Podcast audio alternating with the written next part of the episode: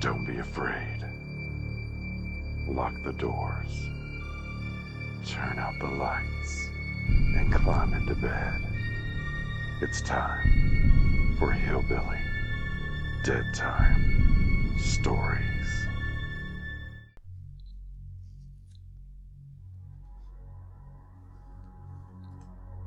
Can a person change after he or she dies? Traditional paranormal investigators will say no. A ghost is the person that he or she was before they died, and there is no revelation in death that magically makes bad people good. This theory is not really backed up, though, by some hauntings that people have reported. While it may be true that a ghost is the same person he or she was before they passed, there are many stories of ghosts moving on after they have come to terms with something or fixing something that they did wrong in life. It might only be a romantic notion, but there also might be some kind of perspective gained. As the living, we hope our sins will be washed away. In this episode, you will hear one such story.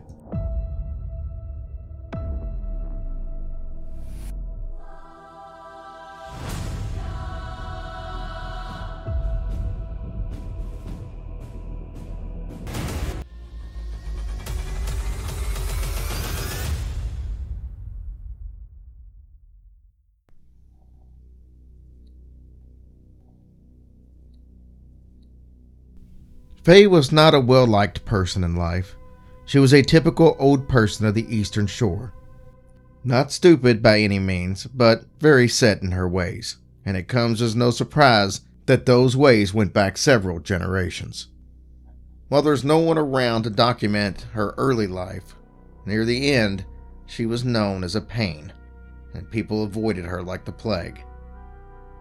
Pictures show that she had been an attractive woman in her youth, but the cancer that she suffered through robbed her of her looks and rotted her disposition. Even her husband, Clayton, sick from his own illnesses, had a hard time defending her, although he dearly loved her.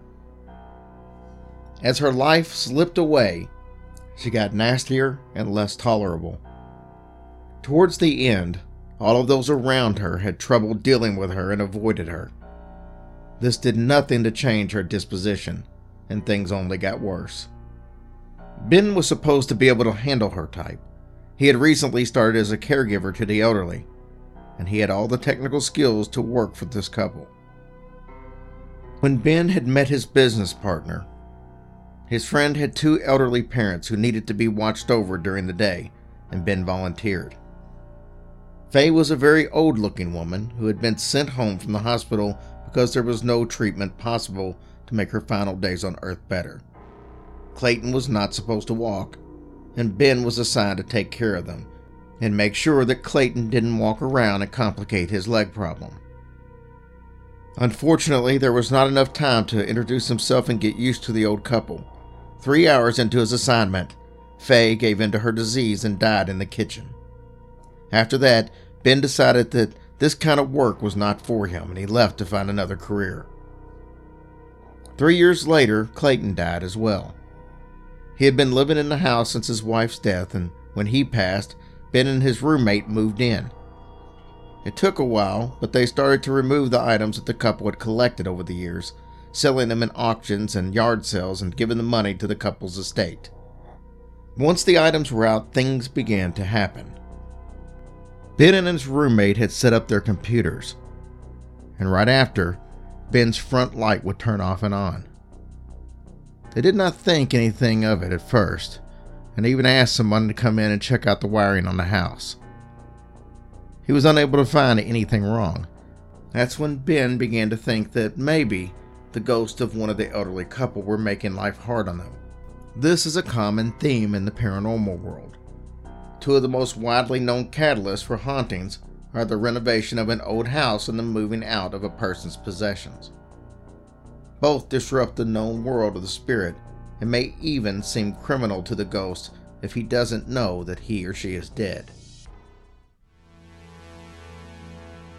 Ben, unlike many who experience a restless spirit, was quick to act. He said to them, Okay, I understand, but please don't mess up the computer. Then other things started to happen. As with many paranormal situations, the animal of the house was the most in tune with what was happening. Their cat would walk into the living room, look at Ben sitting in the rocking chair, and suddenly the computer would turn on. He bought a new base with the switches under the monitor, and it still kept happening. Without anything more being said, the ghost and the roommate reached a calm balance in the house. Things still happened, but there was a different tone in the air. While Ben would play his guitar in the front room, he could see someone out of the corner of his eye. When he turned, no one was there. This was not a shadow, but a full person. He had never talked to his roommate, Ed, about the apparition until he started to have his ghostly audience of one. When he finally came forward, he was surprised by Ed's response. Ed said it was Faye because he had seen her several times. Ben accepted it and was really happy that she seemed to have fun. After a lifetime of being called a naughty name, he hoped that she was happy on earth for once. The spirit continued to listen to him play, but it was not until the spring that Ben truly realized she was a different person. He was doing dishes while Ed watched TV. Their cat walked over to the kitchen entrance. Ben turned around to say hi to her. When he did, all of the kitchen cabinets opened and closed. He and the cat both stared in amazement. He dried his hands and sat down at the chair and told Faye that she got him good. Despite the intensity of the scene, Ben feels that she was playing a joke on him and not trying to scare him. Things went along that way for a while. She made herself known by playing with anything that was electronic in the house and was seen out of the corner of eyes. Eventually, the owner told them that they needed to buy the house or move out. They decided to buy another house. Before leaving, they invited Faye to come with them. Their new house had its share of haunted occurrences, and Ben thinks that Faye is there and has found some friends in death. At the very least, the old hag has found a friend in the living.